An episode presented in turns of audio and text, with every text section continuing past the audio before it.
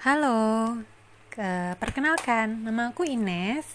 Sekarang aku usianya 30 tahun. Kemudian ini adalah podcast pertama aku.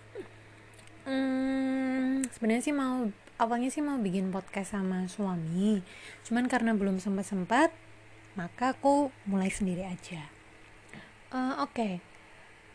Aku sih tadi sempat kepikiran ya waktu mandi mau bikin podcast tentang apa ya dan akhirnya aku kepikiran podcast tentang eh, nggak uh, jauh-jauh sih sama uh, hubungan percintaan.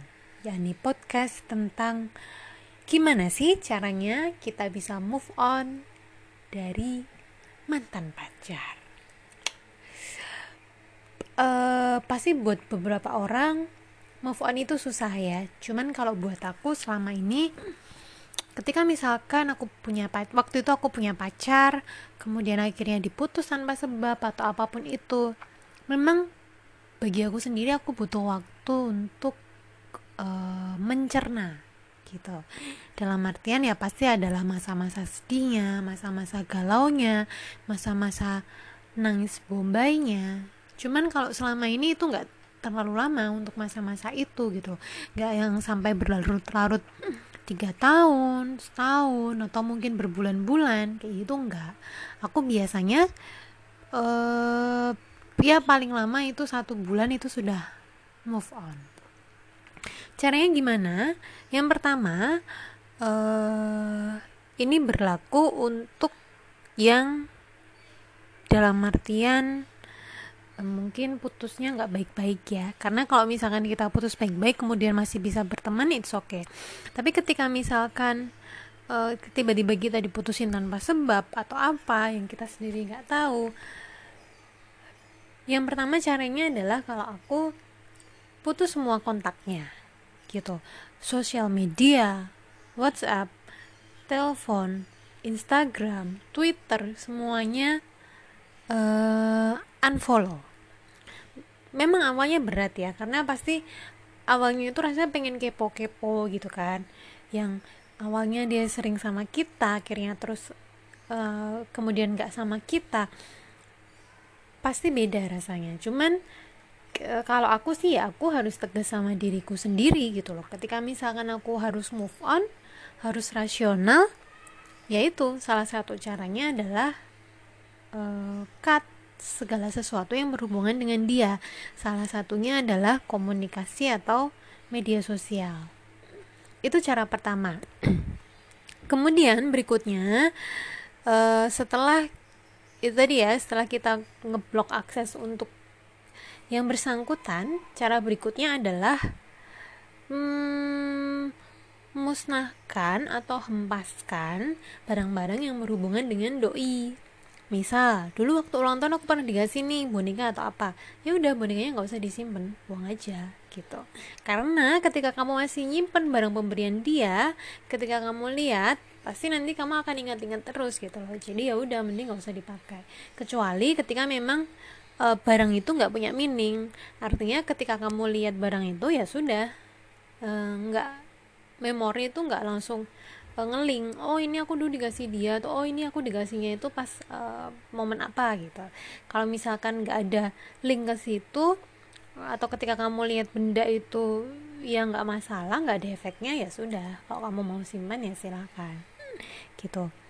Terus uh, kalau aku sih pada dasarnya ketika aku sudah tahu sendiri alasan kenapa aku diputusin alasan sebenarnya ya sudah gitu loh. Aku nggak akan terus bertanya-tanya atau apa. Gitu sih tips move on dari aku. Semoga membantu ya guys. Dadah. Eh tapi aku masih uh, nambahin lagi. Yang pasti uh, apa ya? Memang awalnya pasti berat. Cuman kalian harus berpikir rasional juga gitu loh. Kalau kita hanya mengharapkan satu orang itu aja kemudian dia ternyata sudah punya kehidupan yang lain ya untuk apa kita berharap? Yang rugi kalian sendiri gitu loh. Kenapa?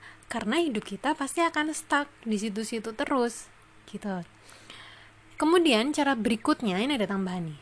Memang agak terkesan religius ya cuman waktu itu memang aku berdoa gitu loh. Aku berdoa minta sama Tuhan uh, sembahyang semoga Tuhan memang mempertemukan aku dengan jodohku yang pertama aku mintanya dia seiman kemudian yang dia dewasa. Dan Tuhan mengabulkan itu gitu. Nggak selang lama Tuhan mempertemukan aku dengan suamiku gitu. Jadi kalau kamu pengen maju jangan lihat ke belakang tapi kamu harus lihat ke depan gitu. Karena ada masa depanmu sendiri yang lebih penting daripada kamu mengharapkan seseorang yang belum tentu mengharapkan kamu. Gitu.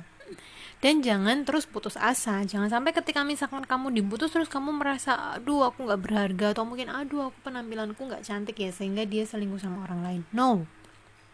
Bukan. Ketika pasanganmu selingkuh, yang salah bukan kamu, tetapi pasanganmu karena dia menyanyiakan kamu. Gitu. Ya memang sih pasti sesuatu terjadi karena suatu alasan tertentu. Bukan berarti kita selalu benar itu enggak. Cuman kita tetap harus berpikir positif gitu loh. Jangan sampai berlarut-larut akhirnya kita sendiri yang rugi gitu mungkin karena basically aku orang Virgo ya jadi segala sesuatunya uh, aku mikirnya secara rasional gitu kayak tadi seperti yang aku sampaikan ketika aku udah tahu oh ternyata uh, tiba-tiba dia mutusin aku karena uh, apa misalkan LDR kemudian dia punya cewek lain. Nah it's okay. Karena aku sudah tahu itu alasannya ya sudah putus gitu. Bagi aku ketika misalkan orang waktu pacaran aja dia sudah memutuskan atau memilih untuk selingkuh dulu aku punya prinsip aku nggak akan mau balikan dengan dia gitu lah kenapa? Karena aku berpikiran dia aja baru pacaran sudah berani seperti itu. Jangan sampai ketika menikah akhirnya dia melakukan hal yang sama. Beberapa temen yang curhat sama aku dulu pun juga bilang gitu uh, bukan bilang gitu ya maksudnya mereka pernah cerita juga. Pacaran pacarnya selingkuh kemudian dimaafkan pacaran lagi hubungannya membaik selingkuh lagi dimaafkan dan seterusnya. Akhirnya uh, itu tuh jadi suatu pola gitu loh jadi suatu kebiasaan. Nah aku nggak maunya adalah seperti itu. Jadi ketika misalkan memang oh ya sudah memang ketika aku tahu uh, misalkan kayak dulu ya punya pacar terus akhirnya dia deket sama perempuan lain atau kemudian akhirnya terus ketahuan selingkuh dan lain-lain.